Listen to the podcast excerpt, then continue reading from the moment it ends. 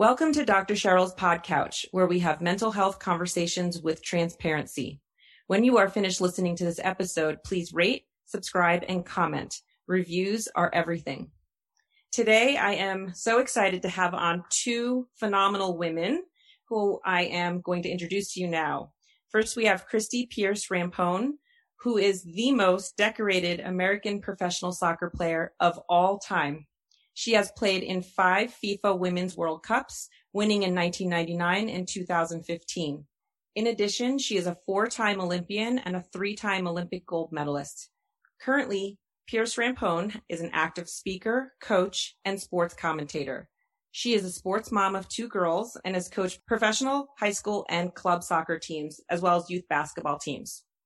She is the co-author of Be All In with Dr. Christine Keen, who is a neuropsychologist who's been working with professional athletes, physicians, and mental health clinicians for the past 20 years.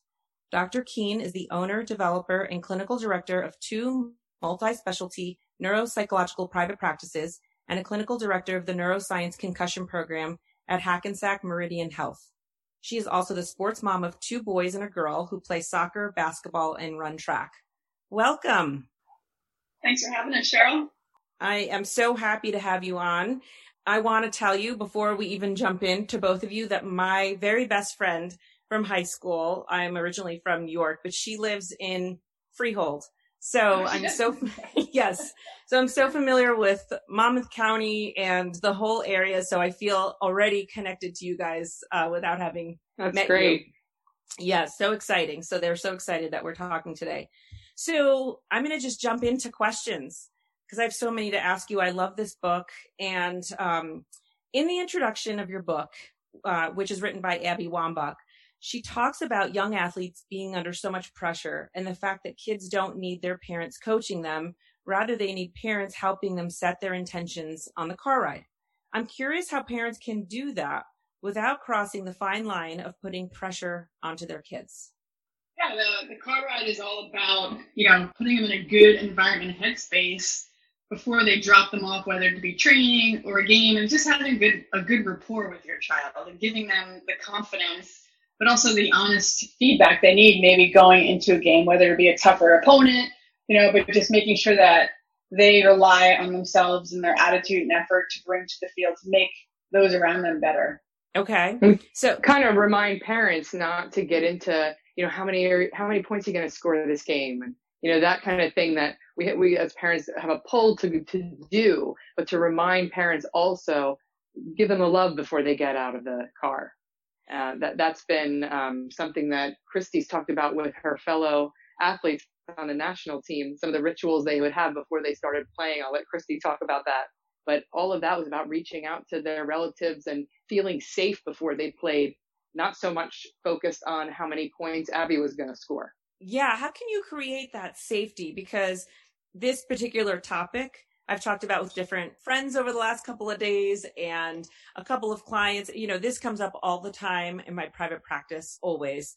And there's everything from the parents who are like, well, I like to focus on points or touches on the ball or whatever it's going to be. Everything from that to the mom who's just like, go out there, honey, and just have fun. And then, you know, there's like one extreme or the other. And I don't feel like I have met anybody who it's really landed where like they maybe really have it down. So what are, what's like even one practical tip of a way to connect, like you were saying? Well, with first practical tip, nobody's going to have it down, right? There's no way to have it down because every kid is so different. So we're never going to, we always say, right? Excellence, not perfection.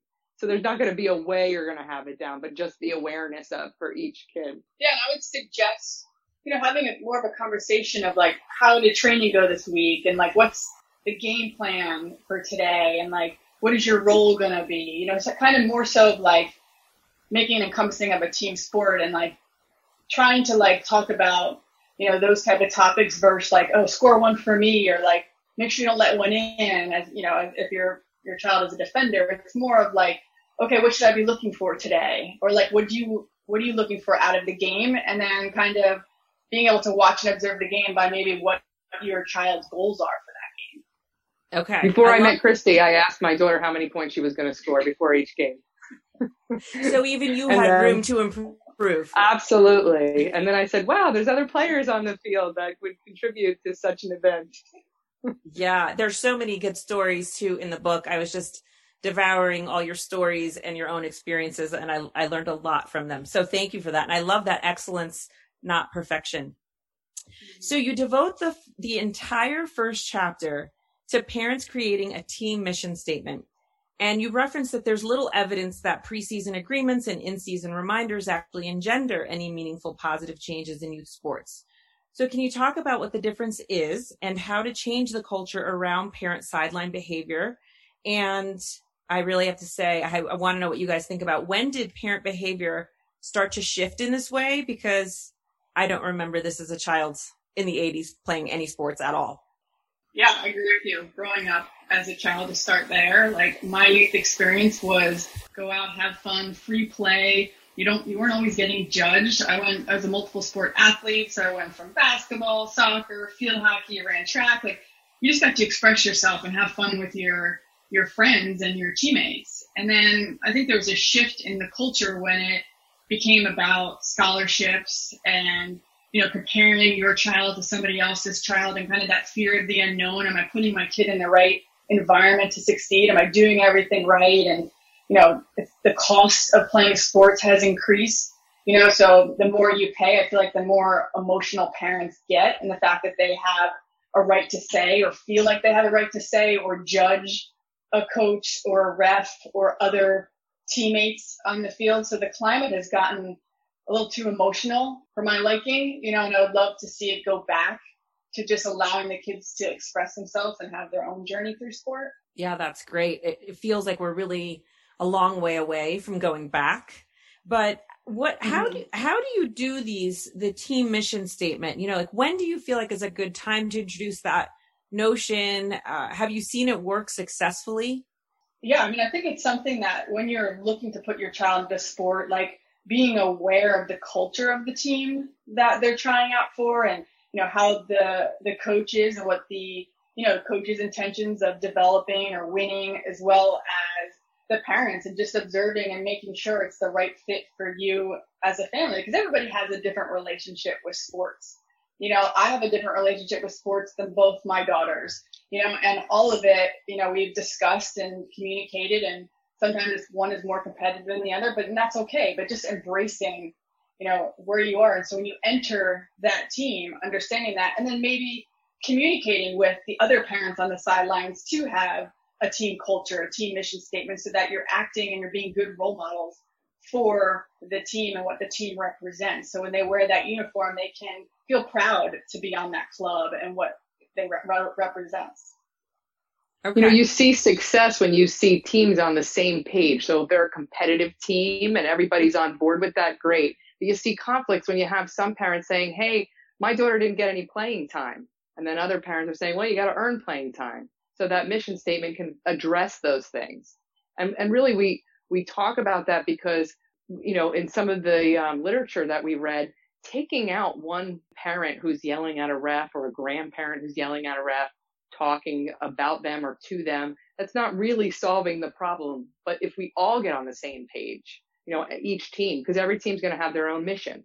So, you know, whether it's formal, non-formal, that, that you get together and you, you come up with that. And then what's the climate on our team? Are we okay with yelling at refs? Are we okay with yelling off sides when we see that? Um, and that's going to be different on each team. So what do you guys think about if somebody's, you know, sort of I don't know, you're almost talking almost like an interview process, right? Or like this dating courting process. And they're like, yeah, we're okay with that. Yeah, we we're to let them know when they, you know, done this, that, or the other. What do you think about that? I think a lot of coaches are starting to do that already. You know, I know when Christy coaches, she you know, we say attend those parent meetings because the coaches are going to lay out for you. And that's the time where you can ask these questions. They're going to lay out for you. Are we a competitive team or is our mission to just go out there and have fun and everyone has equal playing time? And those are the things that um, you can ask the coach. You know, what what is your um, focus? Is it on development? Is it on skill development? Or is it on winning the championship? I think that's a fair point. So, Dr. Keene, an, another entire chapter is devoted to communication. You talk about the 55 38 7 formula around body language. Uh, break down for us emotions behind body language and communication tips for parents with both their kids and coaches. Also, you have an example about your son communicating priorities as he didn't want to go to a team pasta party. And so twofold. The first, the body language. And the second piece is I go through this with my kids every now and again where they're like, no, I'm just so tired. I don't want to go to practice or I don't want to do that. And sometimes I really struggle. There's like two parts of my brain. I think kind of like you lay out in the book where part of me is like, okay, they, they could use a break. And the other part of me is like, no, you made a commitment to the team. That was, that's always like my default statement. Like you made a commitment to a team. You're part of a team. So I'm wondering what your thoughts are on both the body language and commitments to the team.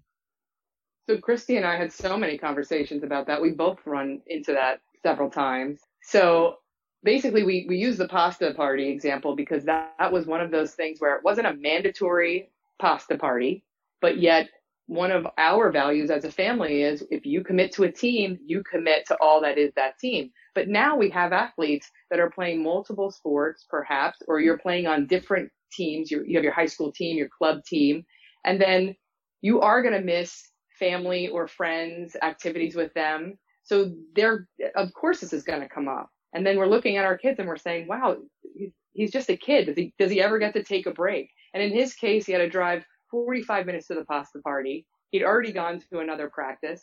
So in that case, you know, I let that go. But I also made sure that he understood that even though I, I wanted to, him to understand that he has to respect himself and his body in this whole process.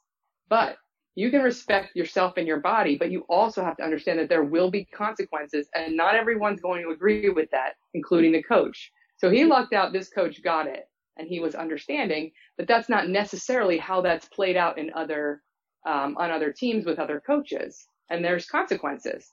And then, you know, obviously, so I think part of the learning experience for him was that, yep, you can take a break and you can respect your body, but there are also going to be consequences and that's part of being a team. So following it up with that teaching, because he, he did need to take a break. I thought so. He thought so.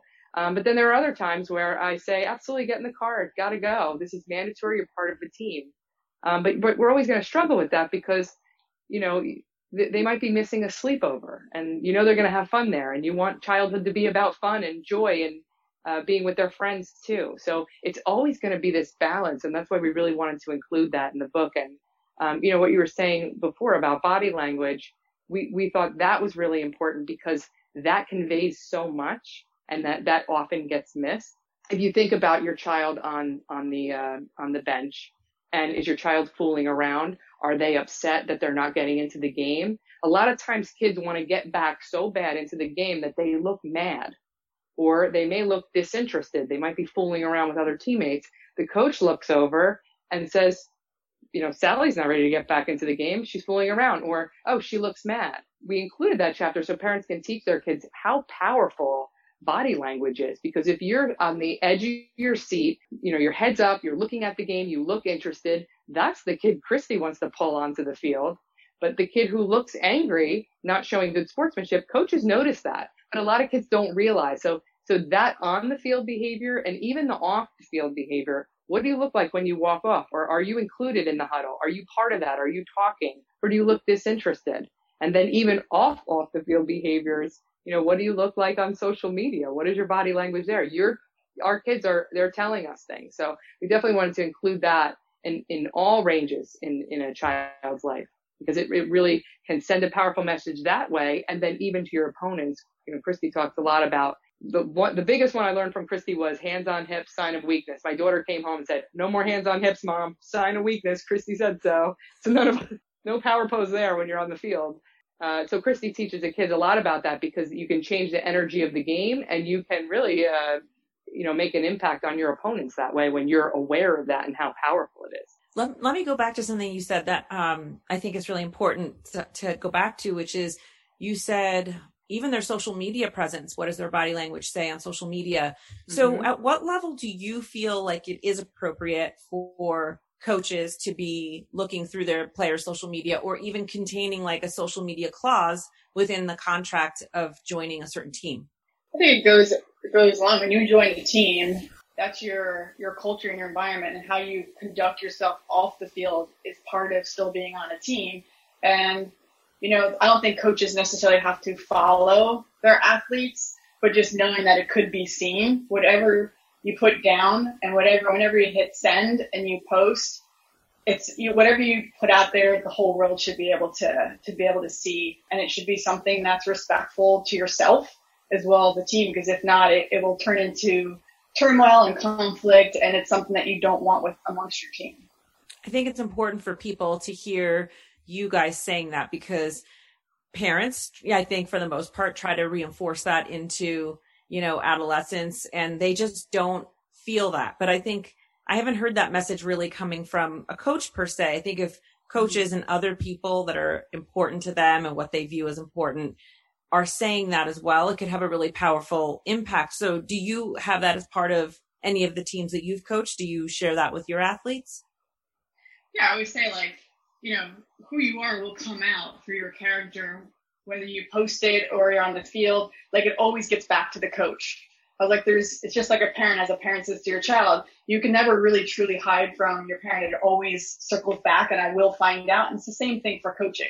You know, it always circles back and, you know, you just want to make sure they're making good choices and presenting themselves because they do want a future in sports. Those college coaches will be looking at their social media. That's a big part of the recruitment process is making sure that person is also, in, you know, in their in the culture of the team that they want them um, to be included in, and that's all encompassing. And have that early discussion with your child to realize whatever they text, whatever they say, whatever they post is who true who is their character, and it's who they are, and it, it will haunt them if it's if it goes down a bad path.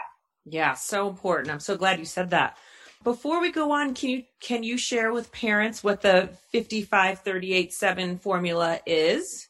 So it's 55% it's 55 47 so they're basically saying 93% of what we're doing is nonverbal and that's really the message i mean that was albert mehrabian um, his uh, theory on on uh, body language and how important it is but when we repeat the research, it really comes up that this larger percentage of how we communicate is through body language. We do a lot of talking about, um, like, in only 7% verbal.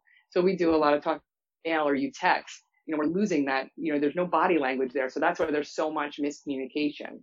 So teaching, you know, teaching our kids that as well included that uh, percentage point in there. Yeah, I think that's, I think it's so important. And, uh, sometimes you don't hear that unless you're older i feel like. So teaching kids yeah, a lot of these things right when they're younger i feel like is so important.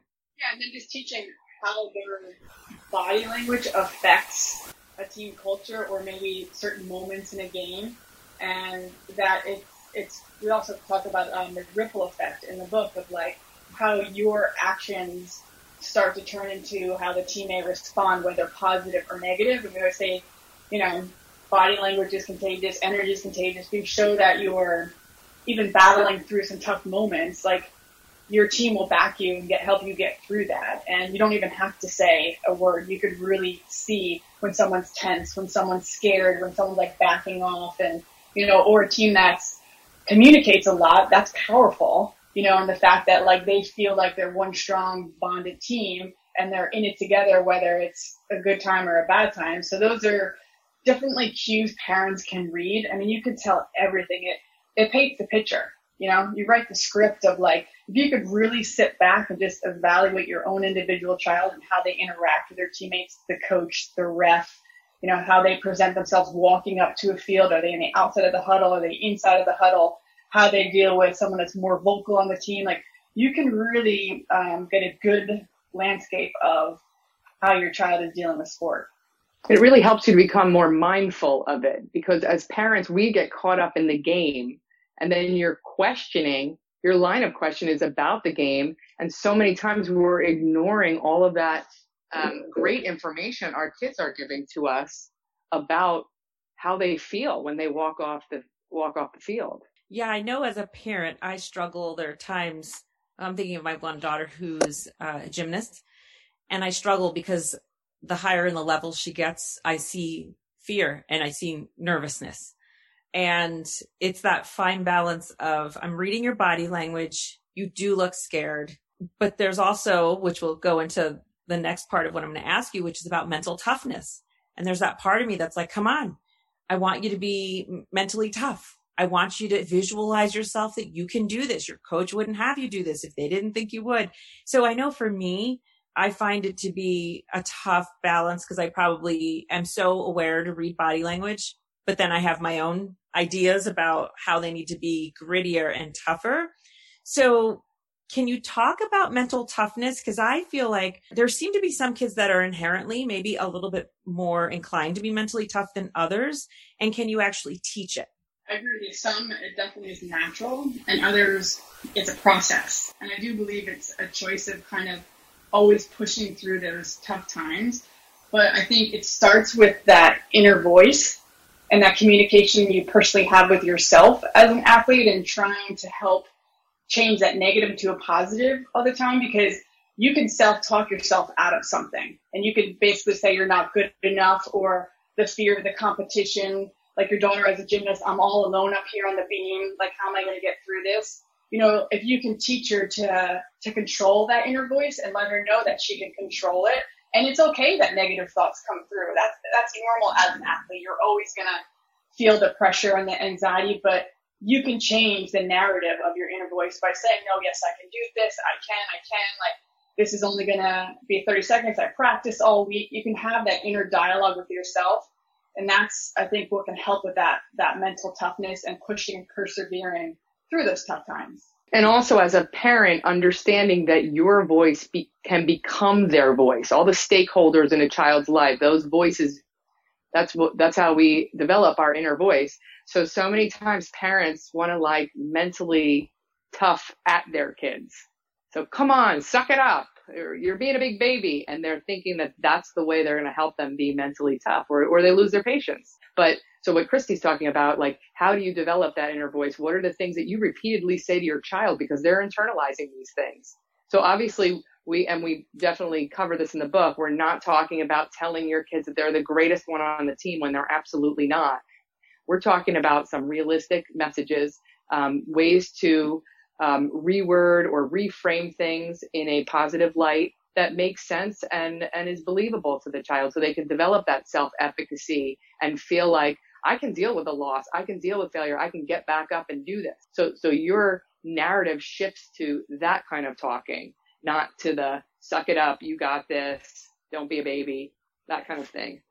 Yes, I'm going to ask you something. I'm going to be vulnerable and tell you something, a message that I say to my kids and I, or, or really my son who plays football, but when they lose, right? And sometimes after soccer, but mostly football, sometimes like in a tournament, the other boys will cry and he doesn't cry. So I look at him now. I'm very sensitive to raising boys. I have two boys, you know, that they can be emotional.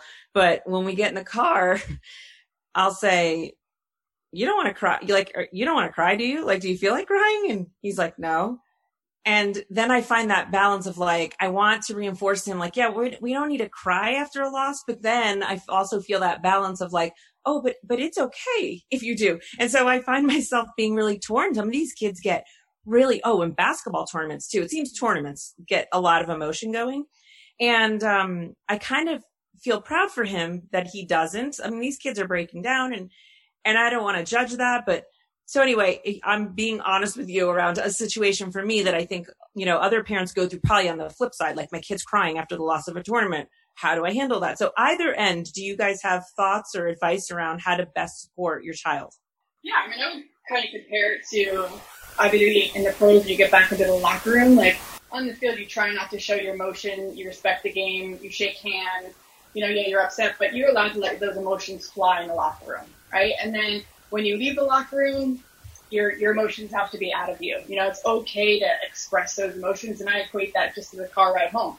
Let them be emotional. Let them let it out. Just be there to listen and support. No need to continue the conversation, but then let them know, hey, this is a transitional period. So when you get out of this car, the game is going to be left on the field. You got your emotions in the car and now we need to move on, you know, and, and then they'll understand like it's okay to have those emotions, but it's what you do afterwards is really key and how you respond to it. So that's why I say if you want to discuss the game, that's in the later part when the emotion is all out of your child as, as well as a lot of the parent too. Because like anything, we see something, they see something, we want to hash it out in the car and get into it, and your child's really not listening. They have, they're too emotional about the game. So that's the transitional moment. I say just to let it out and then discuss it maybe later at dinner. You know, when you want to like talk about it, where you actually can think and absorb and digest what happened and not be so emotional. I love that. So what you're saying is you're playing a game, you're really into it, whether it's tears, maybe it's anger, whatever the high emotion is, it's there. Allow it to just come out and mm-hmm. then give them some boundary around it, right? Like yeah, we say give them time to heal from the field. A lot of parents jump right in there. You know, you'd have to also follow it with with the crying. You know, Christie teaches composure on the field, then the emotional expression. So there's some learning there. And then if there's a lot of emotional expression, then you got to dig into, you know, what's going on here because sometimes that might be a sign that maybe they are hyper focused on their sport or their identity is wrapped up into the wins or or or the losses. Um, so there might be something there to take a look at too, if if it's excessive. Yeah, I love that. It's great, great guidance for me and hopefully for a lot of my listeners. We have we you have a uh, a section around get your head in the game. Talk about what you mean by that and why it's critical to being a parent of an athlete also talk about how that helps with athlete accountability, which I thought was an amazing chapter because this is where I see things go awry. Um, and a lot of my clients, parents feel that they're accountable, but don't hold their kids accountable to things like being prepared or being responsible when they're getting ready to go to practices and games. So, okay. So that was a lot. We're, we're talking about accountability and getting your head in the game. Yes. Um, so two things, like right off the bat, I'd say accountability helps our kids feel safe a lot of times parents take care of so much for their kids, so much of their team. I know when Christie coaches, she really tries to give kids an opportunity to be accountable for their, their sporting equipment, their time, um, the practices, their transportation. Uh, so it is really important, we both believe, to hold kids accountable and sports are fertile ground to help them have things to be, you know, appropriately accountable for. Get your head in the game came from, you know, we wrote the car ride home so we were the the original chapter of Get Your Head in the Game was actually the car ride there, um, and that's mm. all about like. So I'm sure as a sports parent, you have been through the um, the mill of kids have co- food hanging out of their mouth. One person has a cleat. Everybody's being shoved in the car. Is homework done? Not sure. Maybe you're frantic. People are being dropped off in all kinds of moods. Um, and then Christie says, "Who's this athlete you just dropped off to me? Are they frenzied? Are they happy? Are they excited to be there? We talk about, you know, when when you can set up what that looks like before they get to a game or get to a practice, obviously that's going to influence how they play and how they perform and whether they can focus. So for, for parents to look at, you know, how is their sleep? How is their nutrition? What do we talk about on the way there? The power of music before you, you get to a game. So we address all of those things because that really has a, a pretty large influence on how they play and we all want our kids to play well and be successful. So that's a big part of of that process that often gets overlooked and overlooked because we have so many games and practices to get to. Yeah, because one of the first conversations I'll be honest that I have with my athletes before a game is like, okay, did your parents tell you that what rank this team is? Like, they tell you how good this team is? And nine, nine times out of ten, it's always like, yeah. And you can see them stressed. I'm like, all right, let it out like you're ready, you're prepared. We're going to be the best team we could be out there. It's competition, you know, and just realistic. Like, yes, they're very good, and you're going to have to play as a team in order to like build to success. And you know, just having those honest because they just hear what the parents are saying, and then they panic when they come to the field, and they're already scared. And I always tell them like nerves are good. I always let the athletes know like nerves mean you care. Like it's it should be a good feeling, you know, and and pull from those nerves and go out. But as soon as that whistle blows, you're not getting any better right now. You're just out there to entertain your parents. Like, go have fun. Worry about, you know, don't worry about the mistakes. That's what I'll work on during the week. But just go enjoy yourself because there's so much that they're hearing. There's so many distractions that can affect them and how they play. And it's just letting them let loose of all that stuff and remember why they're there. Just reset and then go play. Right. And that's what we're trying to help, you know, parents and coaches throughout this book to say, like, just be aware of what you're getting and like read that body language your athletes coming out of the car and just how can you help them be as confident as they can be for that game today? Yeah, I think you make a really good point too. That um, I mean, I feel like the the majority of the book is around you know parents uh, parenting their their young athletes the best they can, but there are a lot of great tips for coaches. So I'm going to end with the question that I really want to ask you guys what your thoughts are on. Do you think that everyone does get a medal?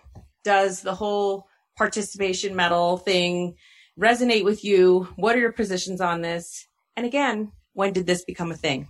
I mean, I don't want to speak for Dr. King, but we also, I think we both feel that medals are earned and they shouldn't just be handed to you for just participating.